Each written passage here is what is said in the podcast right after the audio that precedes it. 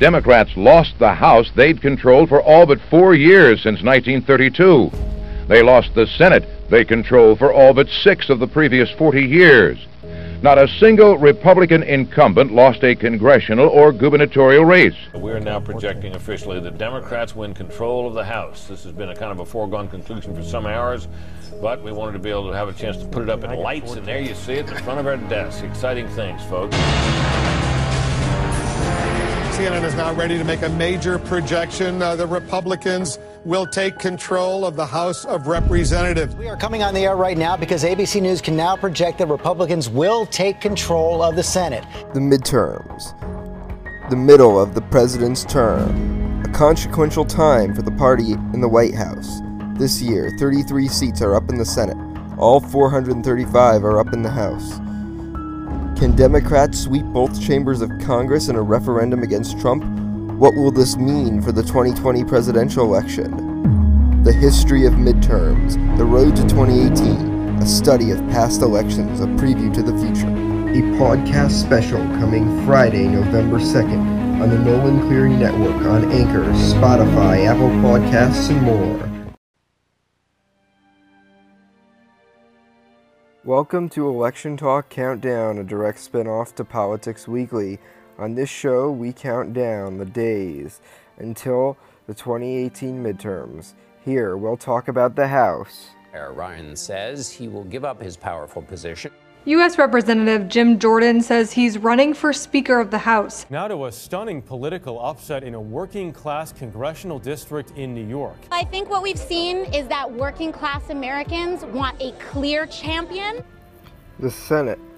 Joe Arpaio, the controversial former Arizona sheriff who received a pardon from President Donald Trump in August after being convicted of contempt of court, announced Tuesday he was running for U S Senate. Everybody has a right to uh, run for office. Her experience didn't win over the California Democratic Party, who voted sixty-five percent in favor of Liberal De Leon and a mere seven percent for Feinstein. The others abstain. I think uh, the vote uh, yesterday was a reflection of, of many Californians who want to change, that believes that the status quo in Washington is, is simply not working for them. And the governorships. In Georgia, Stacey Abrams became the first African-American woman to be nominated for governor by a major party. And as a small business owner, as a legislator, as a civic leader, I have the proven experience to get the job done. Former Sex and the City star Cynthia Nixon is considering a run for governor of New York. New York is my home. I've never lived anywhere else. And how it will affect the nation. Will Democrats be back in power this November? Is a blue wave inevitable? Find out.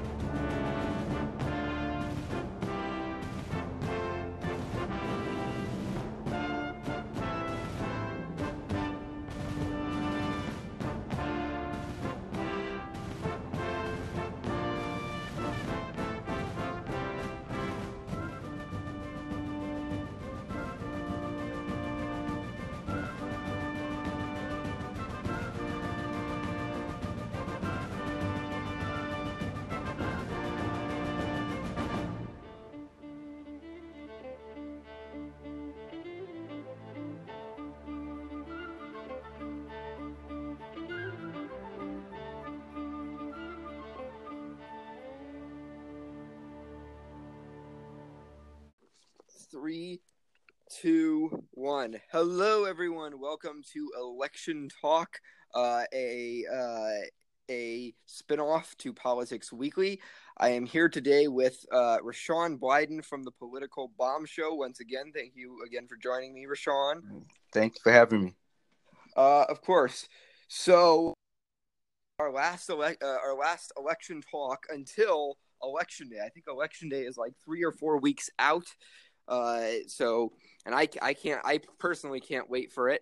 Um, I can't wait to cast my vote for Larry Sharp, uh, in the governor's race, but, uh, let's, let's, let's talk about, uh, so we're going to talk about the House, we're going to be talking about the Senate, and we're going to be talking about the governor's races. So first of all, why don't we talk about the U S House? Well, first of all, before we get into any of it, how do you think Republicans are going to fare in the midterms? How do you think Democrats are going to fare in the midterms? I know you're you are definitely a Republican. How do you think your party's going to fare this year in the midterms? Yeah, I mean, there's a lot of talk saying the Democrats are going to uh, win big in the House. I don't know. I just I think it's a lot of talk. I think mm. I don't think it's going to be as big as uh, as what they're they're saying. I think that we're, I think we're going to fare well. I don't think it's going to be as bad as like a bloodbath. I think it's we're going to fare well. Yeah. Do you think Democrats are going to take back the House? I mean, so, I don't think so. I mean, there's some reason to think why they will, but because of how they handled the, the Kavanaugh hearings and stuff, I think that people are fed up with that. Yeah. Well, and some people, one of the arguments some people might make to that is that Kavanaugh was confirmed through the Senate. He wasn't confirmed in the House. That is true, yeah. So that might be.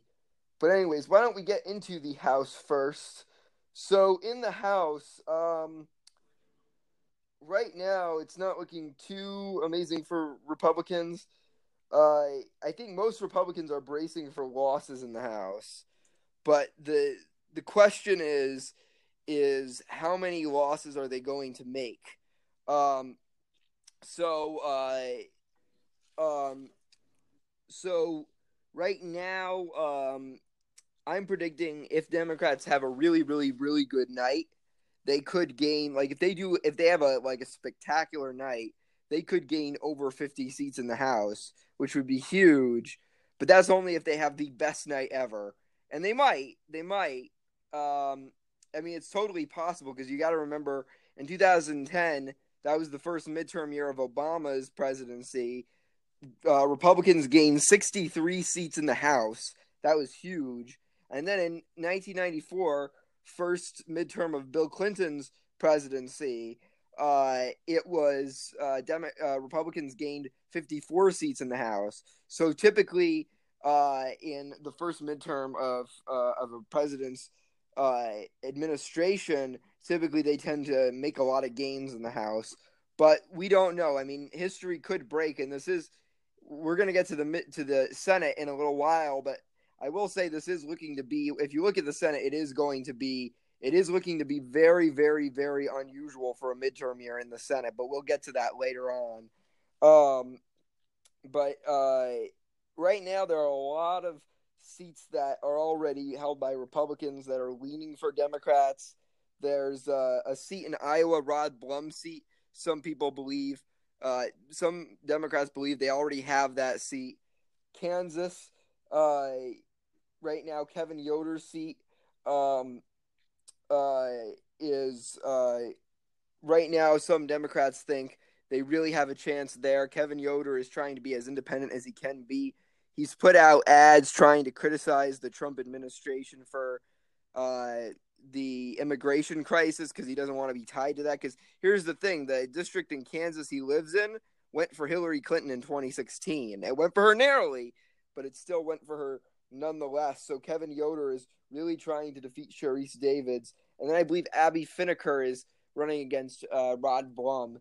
Outside of that, there's one uh, open seat in New Jersey, which Democrats think that's that's a runaway for them. They, they, they don't even need to worry about that. They think they already have that one down, like locked down. Um, right now, Democrats are feeling really good uh, about the seat that Martha McSally, because Martha McSally is running for uh, for Senate. She's the Republican nominee to replace Jeff Flake in this year's Senate race. So that means her seat's going to be open, and she her district is in the Tulsa area of Arizona. Tulsa tends to be a very, very blue area.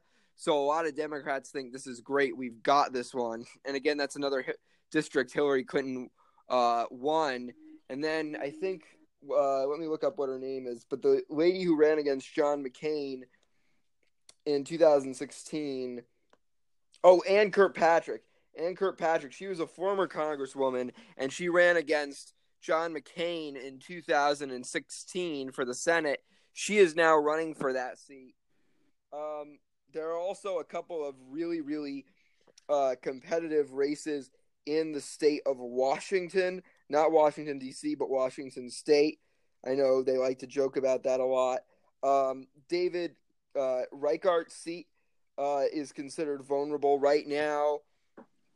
Uh, the Republican trying to challenge him uh, is uh, right now he's um, he's he was the nominee for U S Senate in two thousand and uh, in two thousand ten. He almost defeated Patty Murray. He's hoping to to hold the seat for the Republicans. Dino Rossi, Dino Rossi. But right now that seat is very, very heavily favored for the Democrats. Uh, it's in a liberal area. Hillary Clinton won that uh, district by three points. Like here, here's the here's the problem. Oh, Barbara Comstock too. Barbara Comstock is really in the fight of her life. She's in a district Hillary Clinton won by nearly double digits, and she's trying to hold on to her seat, but she's having a really, really hard time. She's in the fight of her life. Um, and then there's uh, Eric Paulson in.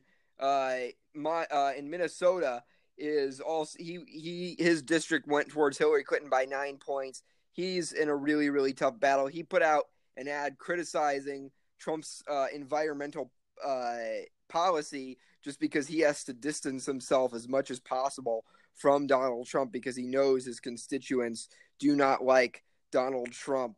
Um, and here's where Republicans really, really face a challenge.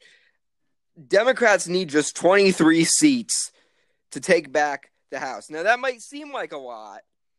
Um, and maybe if this were a presidential election year, typically uh, the opposite party doesn't tend to make that many gains. Typically, either of the two parties don't tend to make that many gains in the House during presidential years. So if this were a presidential year, twenty-three sounds like a big number. But in the first midterm year of a presidency, then mo- the opposing party tends to gain a lot more than twenty-three seats. That's the first problem. The second problem is twenty-five districts tw- or twenty-five seats or yeah, twenty-five congressional districts with Republican incumbents went to Hillary Clinton in twenty sixteen. So they need twenty-three, twenty-five already went to Hillary Clinton. Uh, and there aren't a lot, there's not a lot of, maybe, maybe you could, maybe you could say, oh, well, maybe Republicans will make a lot of gains and that could offset that. There's not a lot of places Republicans could make gains. If we go to Nevada, there are two seats Republicans could make gains. There are two open seats, um, uh, two first-term Democrat, Democratic congressmen are in swing districts, and they're both getting ready to uh, retire. Jackie Rosen is now running for the U S Senate, so uh, she... Uh, her district was won by Donald Trump by a point, so that might help her, or that might help the Republicans. Um, but uh, but she's running for the Senate. That leaves the seat open. Um, some Republicans think, okay, maybe we have a chance here. Currently, Jackie Rosen is considered to be favored here, however. But this could this could change. Republicans could have a chance of picking the seat up, and then uh, – First term, another first-term Democratic congressman from the fourth district in Nevada, in Nevada Reuben uh, Cahun, is also retiring. Uh, Hillary Clinton did win that district by four points, but it is considered a swing district. So Republicans think maybe we have a chance here, but still, Democrats still considered slightly favored, but Republican, but they're only slightly favored. So Republicans might have a chance here. Uh, another place where Democrats are slightly favored, but they, but again, uh, Republicans might have a chance here is New Hampshire, where Carol Shea uh, Porter is retiring. Um, Donald Trump did win this district, and it is very much a swing district, as both uh, seats in New Hampshire are. However, most people believe that um, the other seat with Ann Custer, that's most most people believe that's safe for Ann Custer. Most people don't believe that Ann Custer is going to face that much of a challenge. But but now that the other seat in New Hampshire is could be vulnerable uh, because of how because of the fact that it's open now. But um, some people think that uh, Republicans might have a chance here. There, there were two big Republicans that ran in this race. There was an African-American Republican who won the nomination, and then there was a, a libertarian Republican who was running, uh, Andy Sand, Sanborn. He was, I think he worked for Ron Paul, and he was a big, big libertarian guy.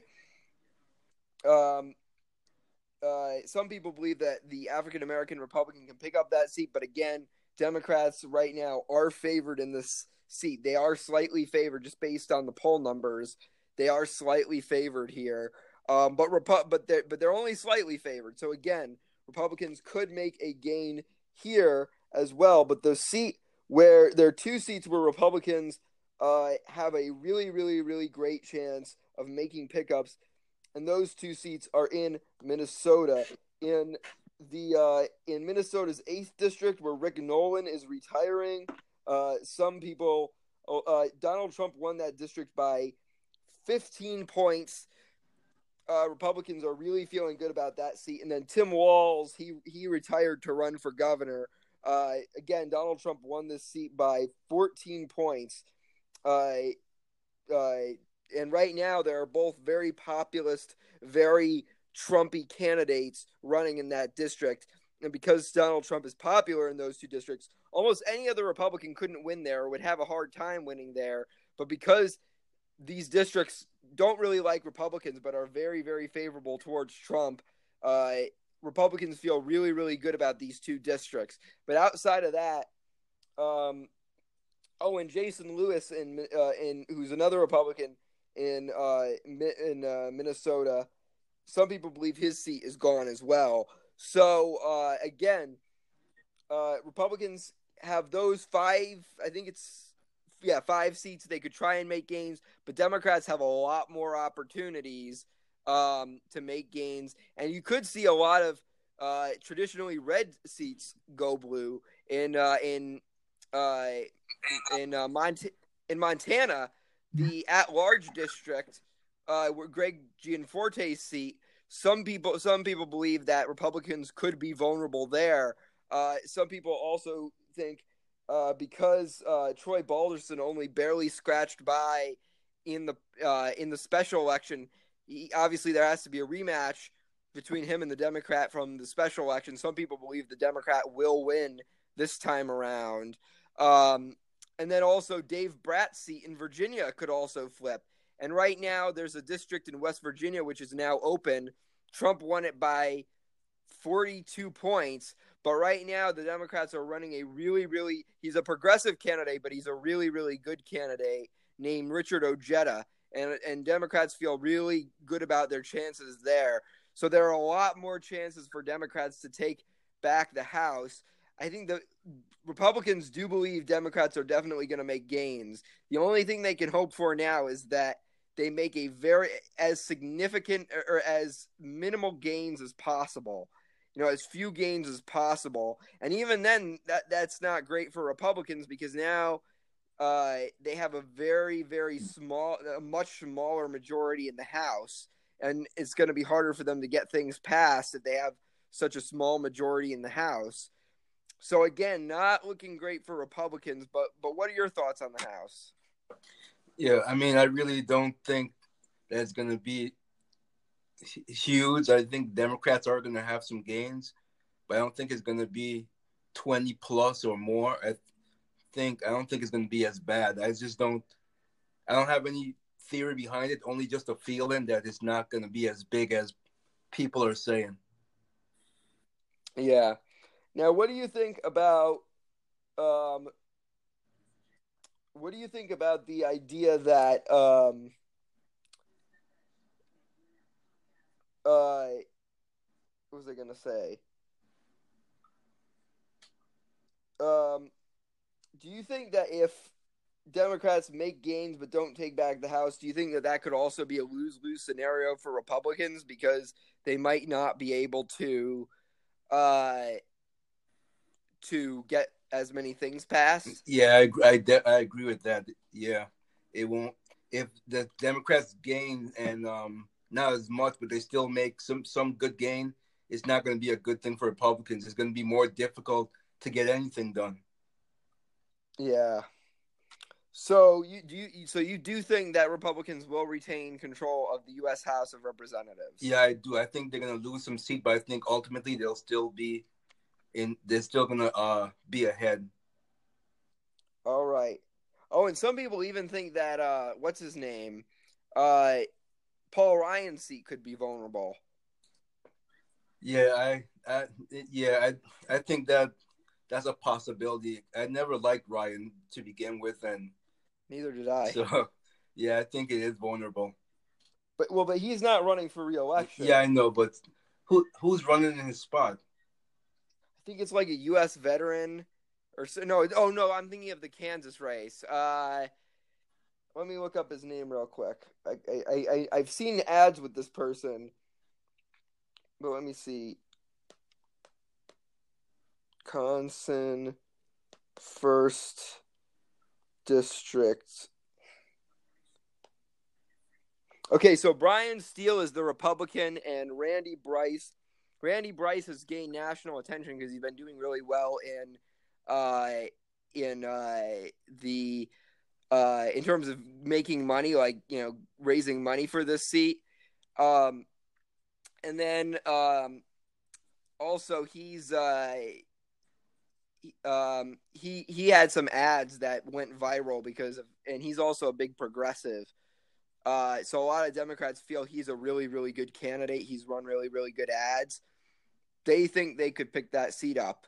Uh, and again, his ads have a lot of big production value. Um, but right now, Brian Steele is the Republican trying to hold that seat. One last question before we move on to the Senate.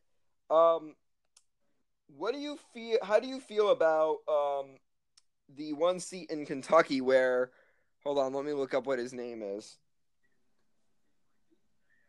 Let's see, let me get down to the K. Andy Barr. Do you think Andy Barr is, uh, is in trouble in uh in Kentucky? Uh, I don't know much about Barr, but. Because he's in a red district, which and he won re-election by a big margin two years ago. But Amy McGrath has run a really, really, really good campaign. Is she? Does she have? Uh, is she popular? She is pretty popular, and I think she was she was like an Air Force uh, pilot, and she's run really, really effective ads, and she's been doing really well in fundraising, which has led. Some Republicans to think, uh-oh, this is a red district. We could, but we could still lose this area. And I've talked to people who live in that district that think Amy McGrath is going to win. Huh. Yeah, I mean, if he wins, it's probably going to be by a slim margin. Yeah. So that's that's very interesting, and that's the only Kentucky seat that's considered vulnerable this year. Right now, only one seat in Kentucky, congressional seat. There's only one Democrat in Kentucky, or representing Kentucky uh, in Congress, and that's John uh, Yamath. He's in a very, very blue area of the state. Um, but, yeah, he could um, – right now, uh, she could beat him, and that would be that would be impressive. Yeah. Um. But anyways, anything else? Or let's oh, uh, now you live in Massachusetts, right? Yes. I don't think there are many competitive House races there. In my state, there are a couple competitive races. Um, there's right now one of the races everybody in my area has been talking about is the race for John Fasso's seat. John Fasso is the incumbent Republican. He's in a district Trump won by six points. He won this um, this seat by eight points, in two, uh, two years ago. He's running for re-election. A lot. He got a lot of flack. He's in a purple district. This used to be Kirsten Gillibrand's district.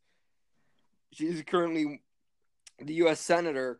But then it was Chris Gibson's seat, and then it was, uh, and then it was John Fasso's seat. Um, a lot of people think Fasso could be in a lot of big trouble because he voted for the uh, the skinny repeal bill in the House. He voted against the tax cuts, but he voted for the skinny repeal bill, and some people think that's going to hurt him. Uh, Antonio Delgado, the progressive, Uh, has really been hitting him on that. And this district is really a toss-up district, and a lot of people think he's vulnerable.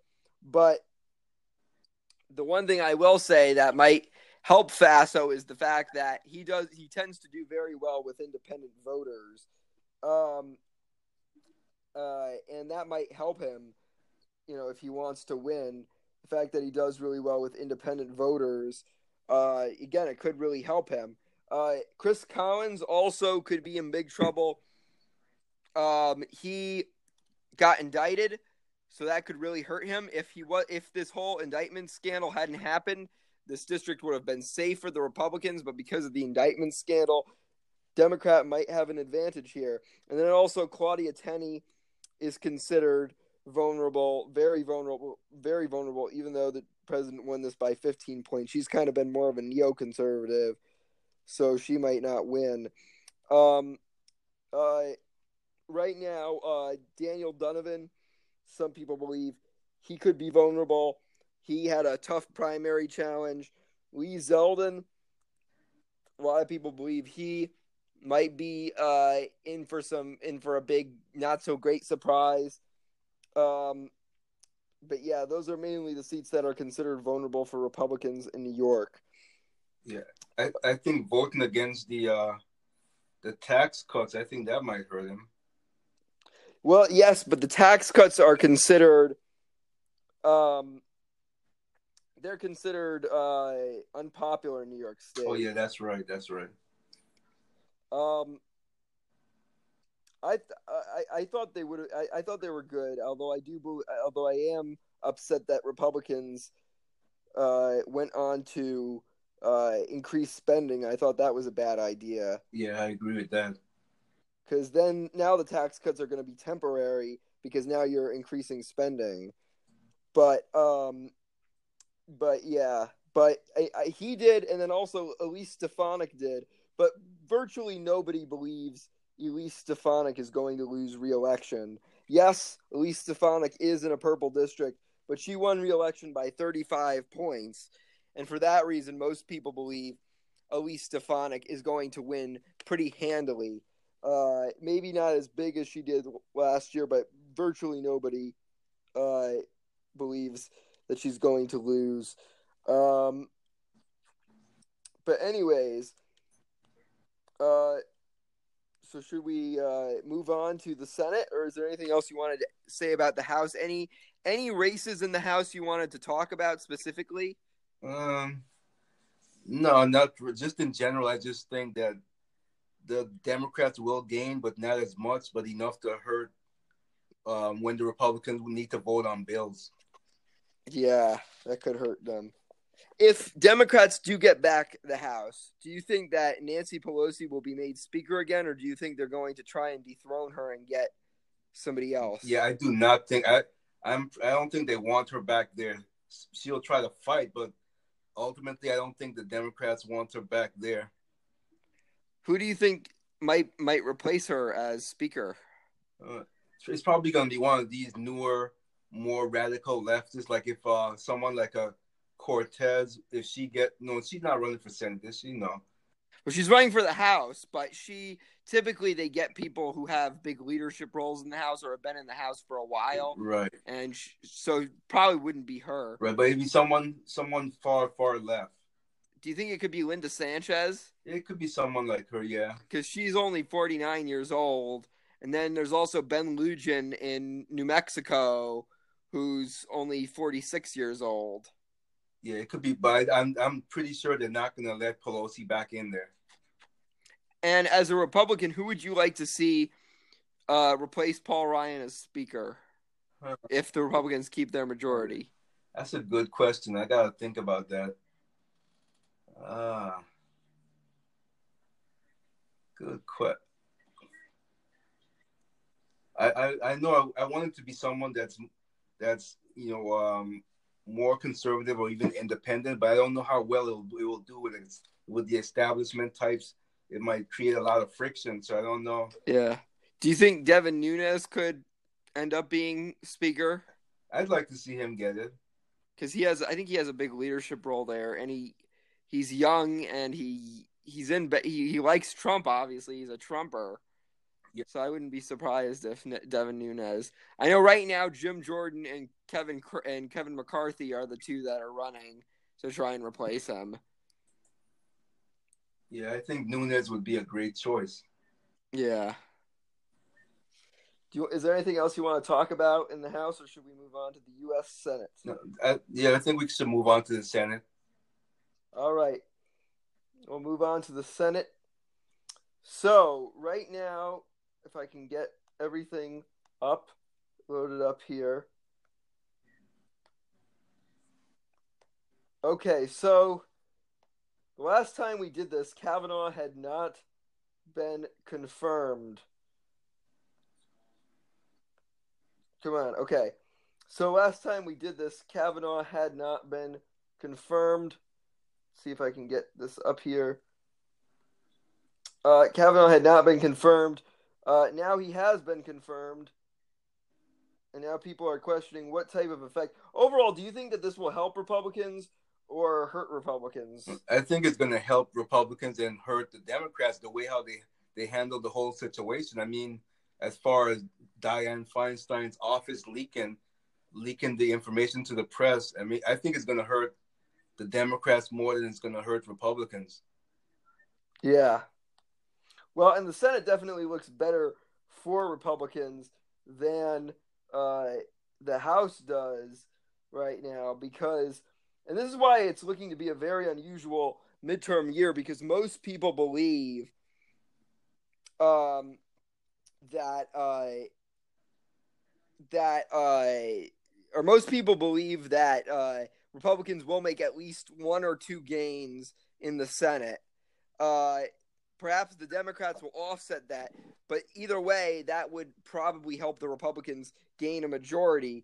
Right now, if you because typically I tend to say this district is tilting this or this is tilting that, but it's mostly in the in the most of the tilt states are in the toss-up column. Let's take out all the tilt states for a second. So I think so. Let's let's look at California. California is uh, obviously safe Democratic. Washington safe Democratic. Uh, New Mexico safe. Hawaii safe. Minnesota, Amy Klobuchar, safe. Virginia, uh, Maryland, Delaware, New York, Vermont, uh, Maine, Massachusetts, Connecticut, Rhode Island. Obviously, they're all safe. Not a surprise. Um, and then, obviously, uh, the uh, Minnesota special election, likely Democratic. Same thing with Wisconsin, uh, Michigan, Ohio. Uh, oh, and Pennsylvania is also safe Democratic. I forgot to mention that. But then also uh, uh, New Jersey, that's likely Democratic. And then um, and then uh, uh, right now, uh, Montana and West Virginia are leaning Democratic. Um, Utah, uh, Utah, Wy- uh, Wyoming, Nebraska, and Mississippi are all safe Republican. Uh, you know. Uh, Mississippi special election is likely Republican.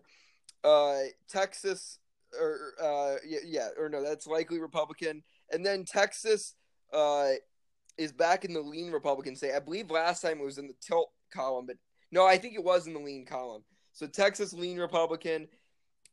Uh, North Dakota has gone from just tilt Democratic or tilt Republican to lean Republican. So that's good for Republicans. And Tennessee, which the last episode we did, that was tilt Democratic. Now it's lean Republican, not tilt Republican, but lean Republican.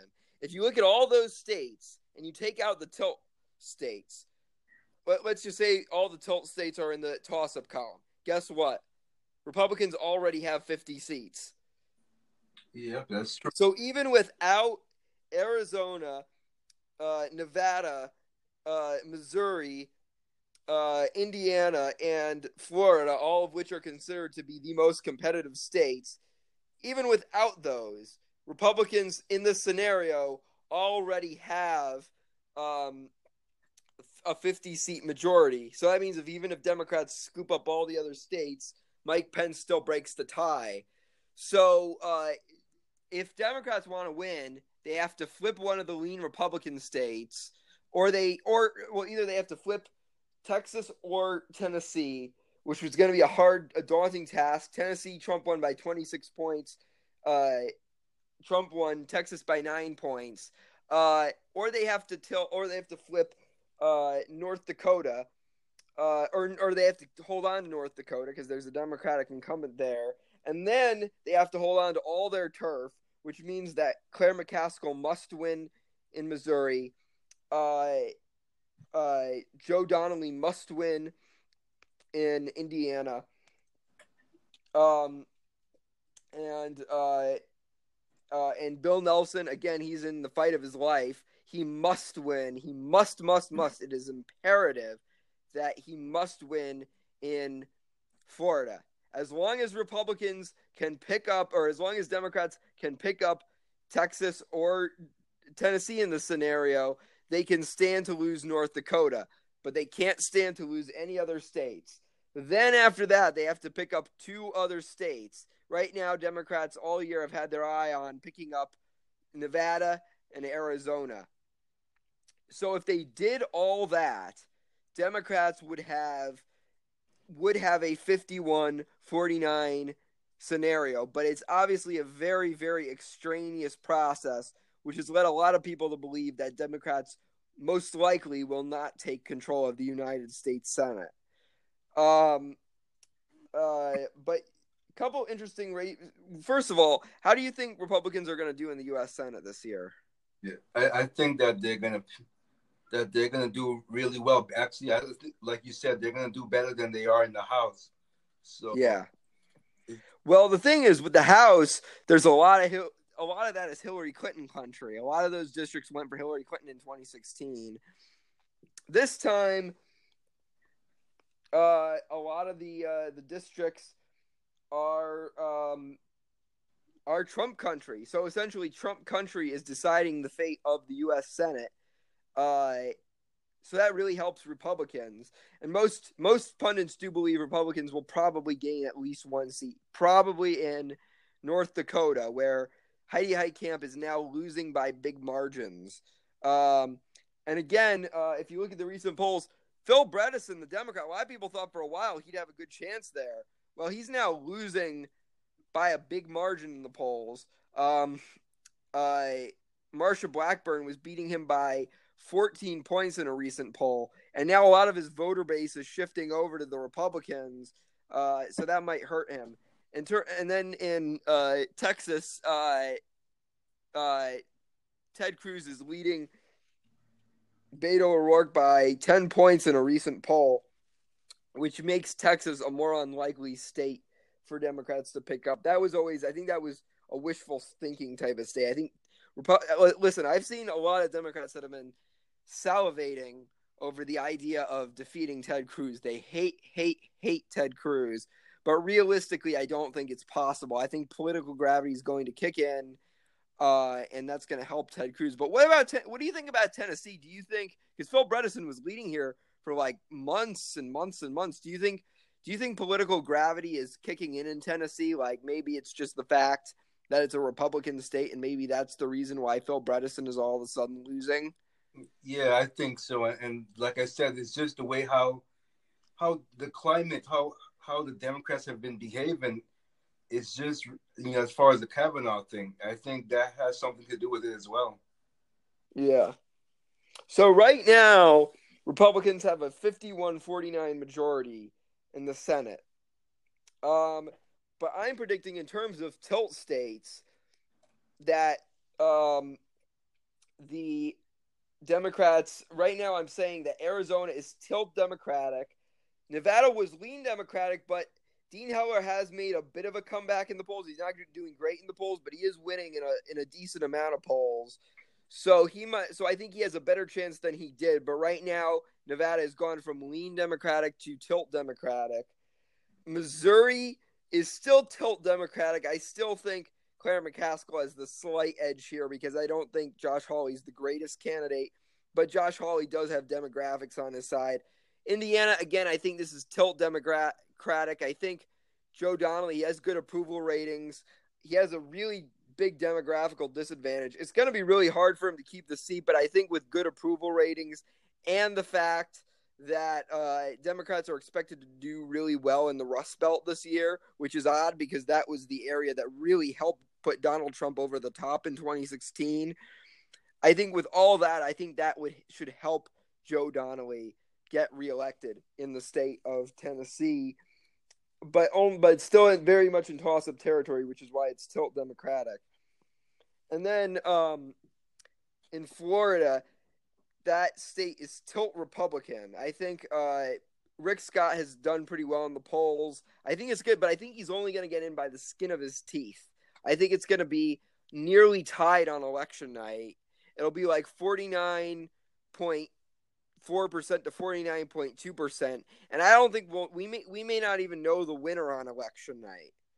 Um, but, uh, but I think after that, I think eventually he'll be declared the winner.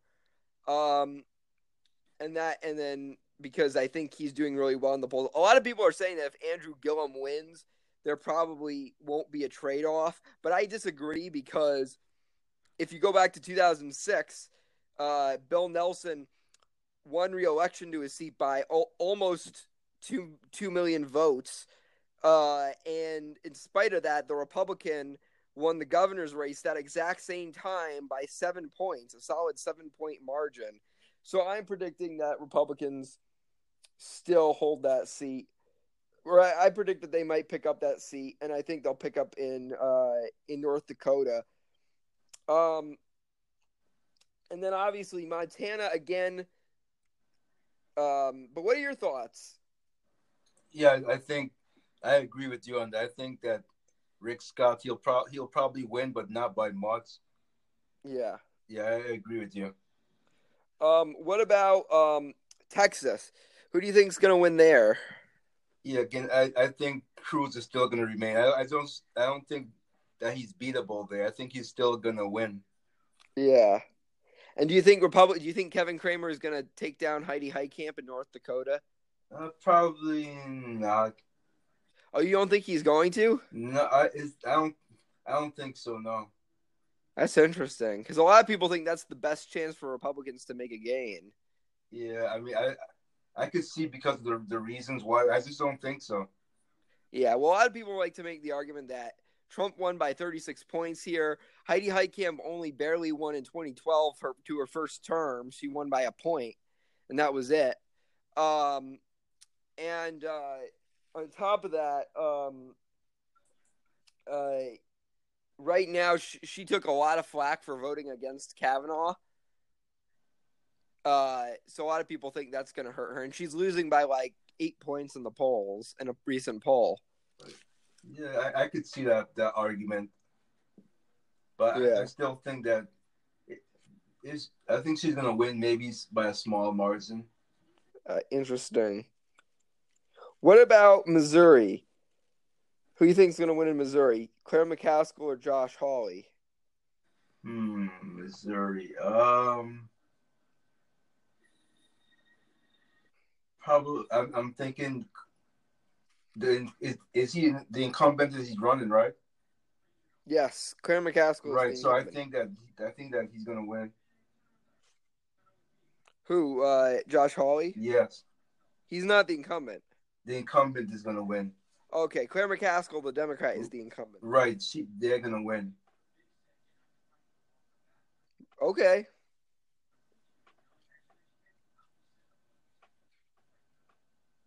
Um, what about um, Indiana? Joe Donnelly or uh, Joe Donnelly or Mike Braun, the Republican? I think the Republican is going to win that one.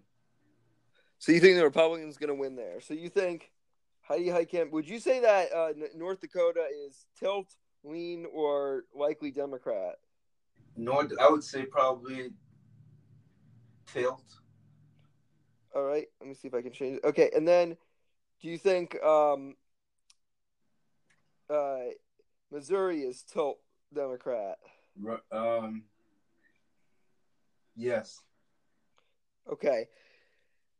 But you think the Republican Mike Braun will beat the incumbent Joe Donnelly? I think so, yeah. So do you think that that's tilt, lean, or likely Republican? Probably likely. All right. Well, that is Mike Pence's home state. Um, what about West Virginia? Do you think they're gonna? T- do you think Pat Pat Morrissey is gonna take down Joe Manchin? Joe Manchin is considered slightly favored here. What do you think? Huh, well, I know. I think West Virginia, they like Trump, if I'm not mistaken. Yeah. So, uh... but uh, Manchin did vote for Brett Kavanaugh. Yeah, that is true, yeah. Mm, that's tough. I don't know. Uh, I think that the, the base is still a Trump heavy over there. So you think that Morrissey has a slight advantage? Yes. So you're going to say tilt Republican? Yep. All right. What about uh, Montana? Right now, uh, John Tester is the Democrat. He has good approval ratings. And he's running against a weak Republican, but still the demographics very much favor the Republicans. What do you think? Yeah, that, that's what I was going to say. I think that's heavy, heavy Republicans, so I don't know that the Democrat will survive. So it's probably, I'm going to say lean in Republican. All right, that's lean Republican on your watch. Let's see if I can change that. All right. So then um, what about uh, Arizona? Um, do you think uh, uh, Arizona is going to be lean or, uh, or who do you think is going to win in Arizona? Do you think the Republicans will keep that seat? Do you think Martha McSally will win? Or do you think Kristen Sinema, the Democrat, will pick up that seat? No, I mean, I, I, I still think Arizona will stay Republican. I don't think the Democrat will pick up the seat there. Do you think it's tilt, lean, likely, or safe? Uh, hmm. Um, I'm not quite safe, so I would. I want to say uh, likely. Yeah, I think likely. I mean, I want to say it's safe, but I don't. You know, John McCain. This is for the Senate, right? Yes. Yeah. So it, this is going to be John McCain's. Um. No, it's Jeff Flake's seat. Jeff Flake's seat. So, uh, uh, yeah, I'm, I still I think it's going to still remain Republican. I, I'll right. say likely. Likely, okay. And what about Nevada? Dean Heller is an unpopular incumbent, but he is doing he's do he is faring well in the polls. And, but this is a state Hillary Clinton won in twenty sixteen. Yeah, that is true. Uh, he's doing okay in the polls. He's not doing great, but he's doing okay. Right. I mean, I. I just I don't always go by the polls sometimes because as we you know you saw what happened with the polls with, with Hillary and Trump and it was not even close, right? Like the polls. So I don't always go. I don't always. The polls aren't always accurate one hundred percent. So uh, I don't know. I I I think is that the Republican will will win slightly there. So you think tilt Republican? Yeah. So, so by your calculations, you think uh, Republicans will gain one, two, three, four, five states. Oh, but do you think that – one question. Do you think the Republican will win in Tennessee? Huh, Tennessee, Tennessee. Uh, uh hmm. Who was it? Who the Democrat? Phil Bredesen, the former governor there. Right. Uh, that's gonna be tough. Governors use governors usually do well when they run for the Senate. Yeah. So uh, Geez, uh, I don't know. I I, I think that that uh, the, the Democrats might. I don't want to. I hope not, but I'm thinking the Democrats might. Cause, so do you think that's tilt Republic or tilt Democrat? Yeah, I think so. All right. So by your calculations, uh, if you're correct, Republicans will end up with a fifty-four forty-six majority, so they'll gain seats. Now, my prediction, right now, Republicans have fifty-one forty-nine seats in the Senate. Guess what? If I'm right, the uh, it's the same margin, fifty-one forty-nine. Right. They don't. There's no gains. There's no losses for either of the party. Well, there are gains, but nobody adds to the number of seats they have, and nobody subtracts to the number of seats they have. Um, so overall, it is looking like Republicans. You, you agree Republicans will do well in the U S Senate? Yes. Is there any specific race you want to talk about? Um. No, I mean, well, Tennessee, I just, even though I think the Democrats is going to take it because the governor, usually governors do well, I could be wrong. I'm hoping I'm wrong, but what do you think? Uh, I think it's lean Republican right now because uh, for many, many months, Phil Bredesen was doing very well in the polls. Recently, uh, the Republican, uh, Marsha Blackburn, took a ginormous lead in the polls, and she was leading by fourteen points. Now, I know the polls aren't always right, but a lot of the voter base that was voting for Phil Bredesen has kind of turned over to Marsha Blackburn, the Republican congresswoman. Um, and I think political gravity might be kicking, kicking in. Like, I think if she wins, she's only going to win because it's a red state. But I do think political gravity is going to kick in. Yeah, I could see your point there. But anyways, so you predict Republicans win fifty-four to forty-six? Yeah, I think so. I, All right, that's think... interesting. All right, so what is the one state you'd like to see uh, Republicans win in the most? Um, probably I would say Arizona and uh, Tennessee. Mm. Are there any in- other races you want to talk? Well, oh, what about uh, Mississippi? That's probably going to go the Republican, but the Democrat. Some people think the Democrat might come in first on election night, but in because in Mississippi they all the candidates are listed as nonpartisan on the ballot. Um. Uh, and then also he he might do really the Democrat Mike Espy might do well with African-American voters. And also there are two Republican, major Republicans running that might split the vote. Also the fact that it's nonpartisan might help because people can't, people in Mississippi that are Republican can't just go to the polls and say, oh, well, that guy has an R next to his name. I guess I'll vote for him.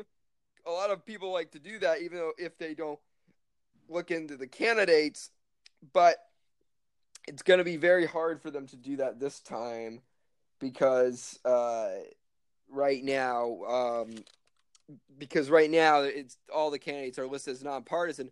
But because there are two, ma- there are three major candidates, that might make it impossible for Mike Espy to get fifty percent of the vote. That might make it impossible for any candidate to get fifty percent of the vote, in which case there has to be a runoff because of Mississippi state law. Um, so they'd have to have a runoff in December, and some people believe, most most pundits believe the Republican Cindy Hyde-Smith would win handily in in December in a runoff because there's typically, Republicans tend to benefit in runoffs because there's a lot less minority turnout during runoffs. Yeah, I, I agree with you there. So, um, anything else you want to say about the Senate, or should we move on to the governor's mansions? Yeah, let's, let's move on to the governor. All righty, then. So, and apparently Trump really wants Jon Tester, the Democrat in Montana, to lose because he's been campaigning in Montana a lot. So the governor's races, this is getting really, really interesting. It's about fifty-fifty as to who is going to take a con- uh, control of the governorships nationally. Um, uh, right now, Democrats have a lot more chances to make gains. Um, they do need a very, very unusually high number to take a majority of governorships. I think they need ten, at least ten, to take control of the the National Governors Association. But there are a lot of places they have chances to make gains, and not a lot of places Republicans can make gains. Republicans can only hope. Here, here's what I put down.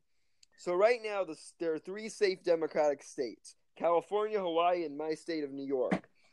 Uh, right now, there are eight likely Democratic states, or eight likely Democratic states. Oregon, uh, uh, Minnesota, uh, Illinois, uh, Michigan, uh, Pennsylvania, uh, Connecticut, and Rhode Island. These are all likely Democratic states. Um, um, uh, right now, there are three uh, lean Democratic states: uh, Maine, Colorado, and Florida. These states are all leaning Democratic. Um, and then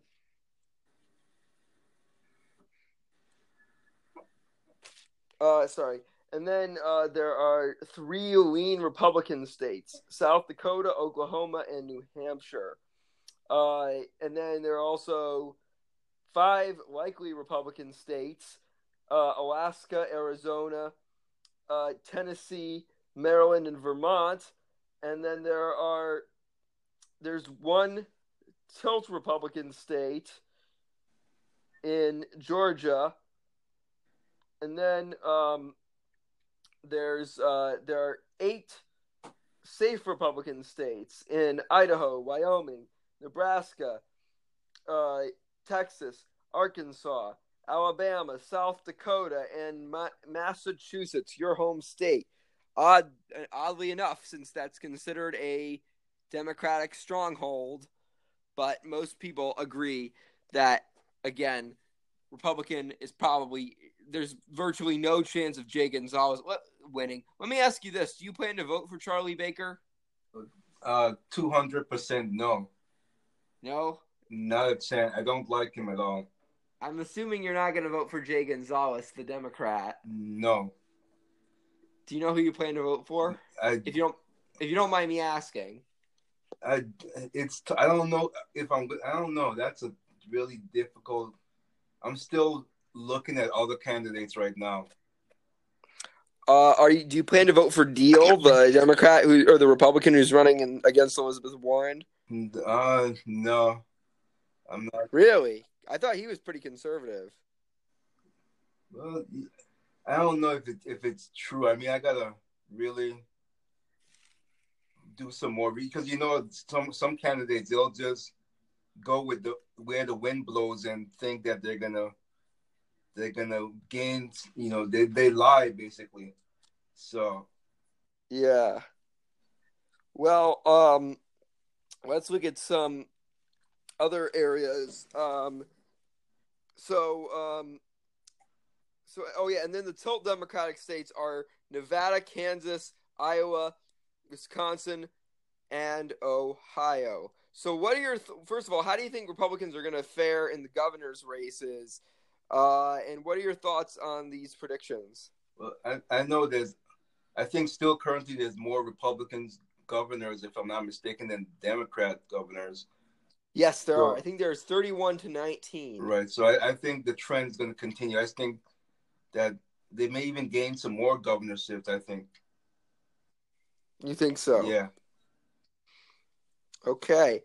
Well, right now, um, New Mexico, uh, Iowa, uh, and Michigan uh, are all – or sorry, not, no, New Mexico, Illinois, and Michigan are all uh, likely Democratic states. They all went for uh, for uh, Democrat, or the, they're all they're considered Democratic states. They're all likely Democratic. They have Republican incumbents, but they'll probably flip for the Democrats. They're considered, for the most part, pretty Democratic states. Um, but they're currently held by Republicans. So that's three. They need ten to make uh, to get a majority of governorships. Uh, right now, Maine and Florida are favored for the Democrats. So that's another two. So now they need five more seats to make gains. They could try picking up uh, a seat in Nevada. Right now, I, I'm I'm predicting the most likely places they could go would be Nevada, Kansas, Iowa, uh, and Ohio.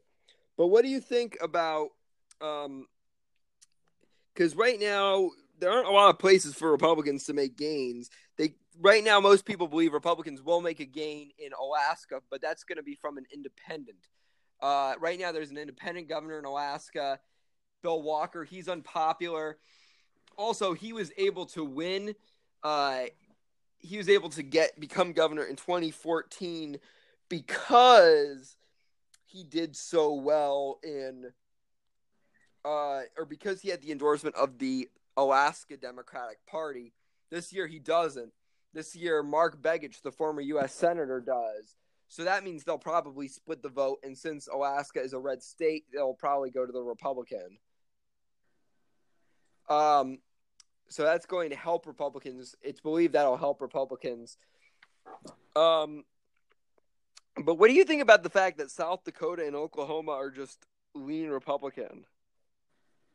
Well, I mean, South Oklahoma, I mean, they do have, there's, there's a lot of uh, Republican or conservative leaning people there, I think. Um, so, yeah, I, I don't, I, I could see why it's leaning Republican. And what's the other state again? South Dakota. South Dakota, yeah. Uh, that, I don't know. But these are all overwhelmingly Republican states. I mean, Trump won every single county in Oklahoma in twenty sixteen.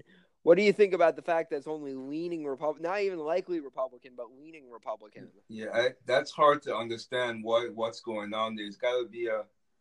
So right now the polls are nearly deadlocked. Right now in Oklahoma, uh, Kevin Stitt is a Republican businessman. He's running... Um, and the Democrat is Drew Edmondson, the former attorney general. Uh, and uh, right now uh, in Oklahoma, their current Republican governor, Mary Fallon, is the most unpopular governor in the entire country.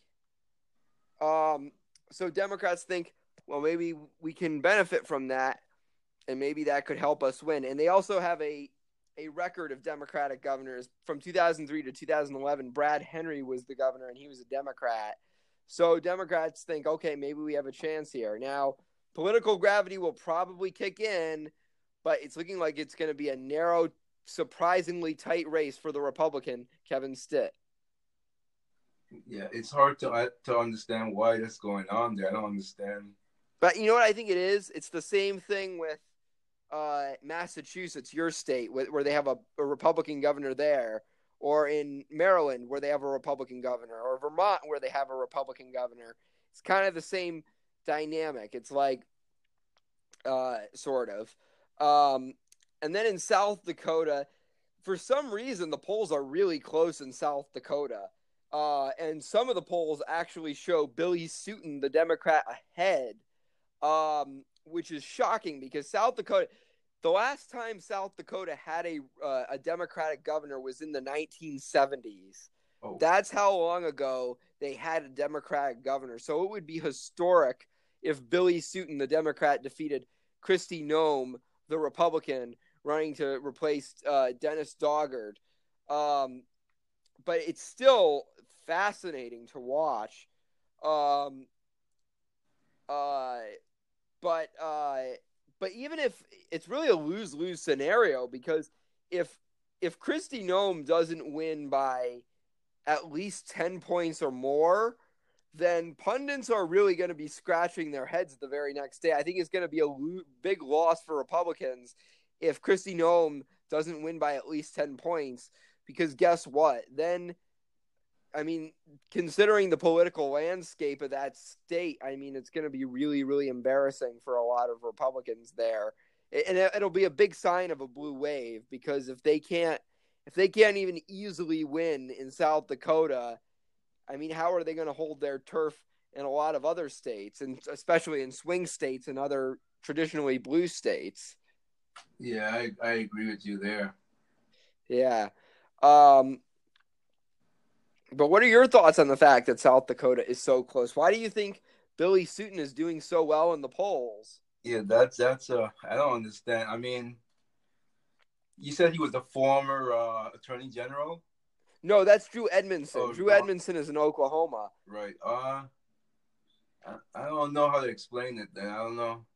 Yeah, but in Oklahoma, even though it has a track record of Democratic governors, it would still be like embarrassing for Republicans if they lost this seat, because Republican D- Donald Trump won every single county in Oklahoma in twenty sixteen. Right. Not, the, and same thing with Mitt Romney in two thousand twelve. So, um, did, do they? I forget. Do they like Trump, the one who's running, or he or he's anti-Trump?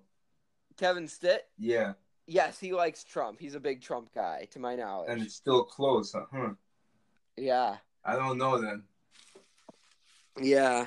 Well, again, I think political gravity will set in, and Republicans will probably hold their turf in these states, but it's still going to be very fascinating to watch and very down to the wire. Um, and then New Hampshire has gone from likely Republican to just lean Republican. Um, again, the Republican governor there, Chris Sununu, still has a lead in the polls, but his lead has shrunk significantly. And I think this might be one state where the Kavanaugh hearings might be hurting the Republicans, because, again, Molly Kelly, the Democrat there, made Kavanaugh an issue. She really, really knocked him hard for not being hard enough on Republicans for Kavanaugh. A lot of people in New Hampshire, I mean, they're live free. There, a lot of people in New Hampshire are libertarians, and I guess they they weren't they aren't very happy about Kavanaugh, his stance on the Fourth Amendment. Um, but aside from that, she's really hit him hard on that, and ever since then, the polls have really, really tightened. Now, he still has very good approval ratings, still a very popular governor. I think he's amongst, he's in the top seven most popular governors, so most people do believe eventually he will uh, win out in the state. But, but yeah, for the most part, now, now it's only lean Republican. So that's pretty – what are your thoughts on that? Yeah, I, I think, like you said, it's a lot of libertarians there. And they, if they – because of Kavanaugh, that's probably having something to do with it. But yeah. I, I think that uh, – I think that eventually that, they, that uh, the Republicans will win. I agree. It's just – it's gone from likely Republican to lean Republican. Um, Massachusetts, still safe Republican. Why why do you think that your state, a state that where both where Hillary Clinton won every single district in twenty sixteen and Obama won every single district in twenty twelve, uh, a, a state where there are zero Republicans currently representing the state in Congress, why do you think that state is now safe Republican? Because Baker is just a Republican in name. That's what I think.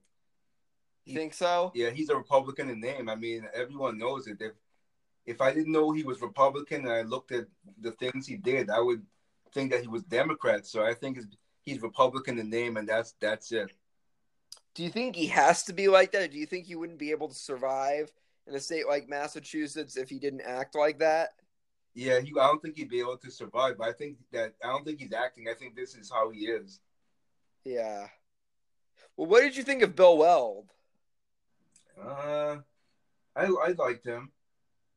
Yeah, because he was kind of like that. He was kind of like Charlie Baker, and Charlie Baker worked for Bill Weld because, again, Bill Weld was like a pro-choice, like sort of like, you know, pro-government healthcare sort of Republican, and uh, he's the same way. or what's his name is the same way, uh, Charlie Baker. But what did Jay Gonzalez do wrong? Because Jay Gonzalez, e- even though, you know, Charlie Baker is a Republican in name, he still has an R next to his name. And that should still hurt any Republican in spite of their positions in Massachusetts. Why why don't why do you think Jay Gonzalez isn't doing better? And that that's a good question. Uh I don't I mean I I don't even it, he I don't even I don't think he has name recognition. I don't even really know him that much. And so I just are the Democrats throwing any money at, at him or are they are they uh not really. Yeah, and a lot of Democratic establishment figures have been endorsing Baker, like the mayor of Quincy, Massachusetts, who's a big, staunch progressive Democrat, announced he's going to be voting for Charlie Baker and endorsed him. Yeah. And there are like a ton of different, you know, let me pull up the list of all the endorsements Charlie Baker has. Yeah, that, that's what I think is going on. The Democrats, I think they pretty much abandoned, abandoned their uh, guy, and that's, and they're not helping him at all. Yeah, but he's losing by forty points yeah, in a recent poll. forty points. That's huge. And this is this is Massachusetts. Um, do you think it would hurt Charlie Baker if he acted more like, say, Scott Brown? I th- I think it would. Yeah, in this cli- in, in this climate, it would definitely hurt him more. Yeah, but I wouldn't believe him anyway. I, don't, I wouldn't. I wouldn't believe him. I think this that he's the way he is. I don't think if he act if he did that, it wouldn't be believable. Not to me, anyway. Yeah, let me see if I can find.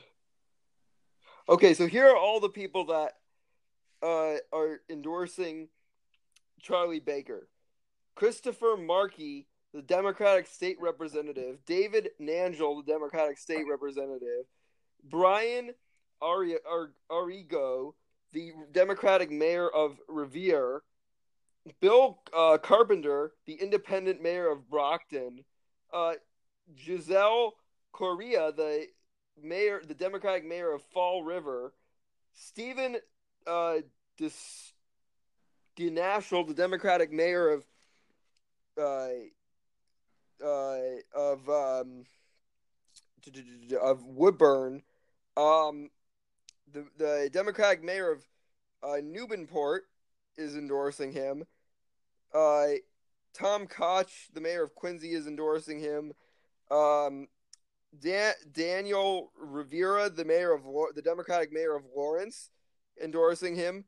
Uh, William Samaras, the Democratic mayor of Lo- Lowell, is endorsing him. William Sapelli, the Democratic oh he's an independent. Um, Brian Sullivan, the Democratic mayor of Westfield, Joe, uh, Joe Sullivan, the Democratic mayor of Braintree.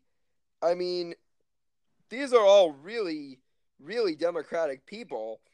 And Jay Gonzalez, okay, he still has Barack Obama on his side. And I've been told by some people in the state that um, they um, –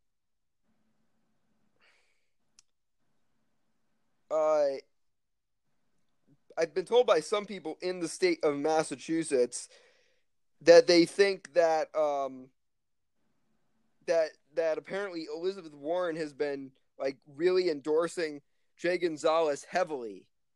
So why why isn't that making up the difference? And most people believe Elizabeth Warren will win re-election by a big margin this year. Why isn't that carrying over and helping Jay Gonzalez? Well, I just think that there's too many uh, Democrats supporting uh, Baker, which is, have you, in history, have you ever heard of such a thing where Democrats are endorsing the Republican candidate in any uh, race at all? Well, I do know in history candidates where there was, there were Republicans endorsing uh, Democrats. There are more, I remember, um, My my dad used to work for George Pataki, the Republican governor of New York. He was the most recent Republican governor of New York. He was one of the lesser-known candidates for president in twenty sixteen.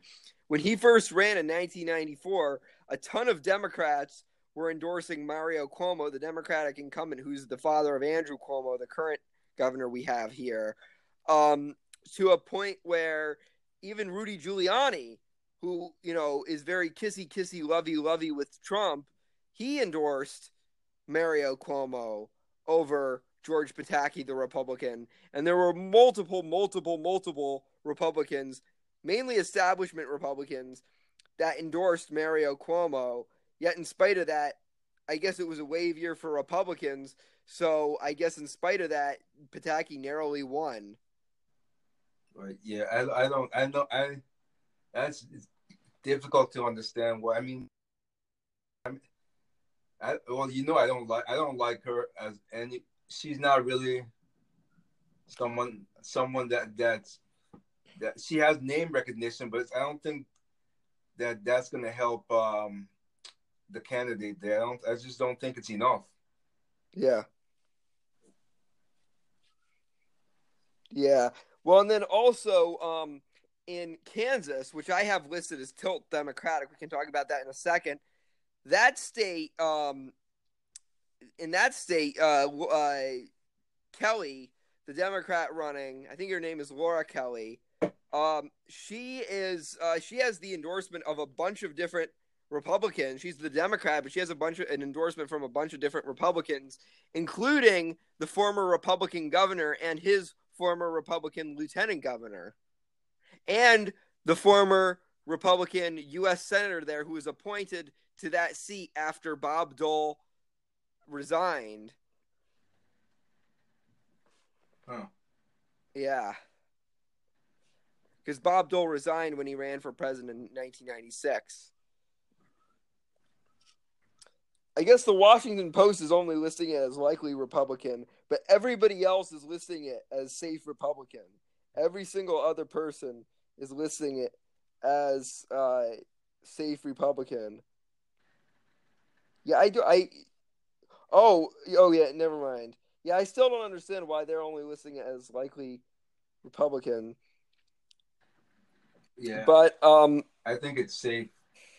I think so too. But Maryland, Maryland, the only reason Maryland is not a safe Republican state as of this moment is because of the fact that Maryland doesn't really have a history of reelecting Republican governors. I think the la- they've only reelected one Republican governor in history, and that was sixty years ago. But, I mean, the race is all but decided for Larry Hogan. I mean, Larry Hogan is winning by twenty some odd points, and he's leading by like nine points. I think that the most narrow poll shows him leading by nine points.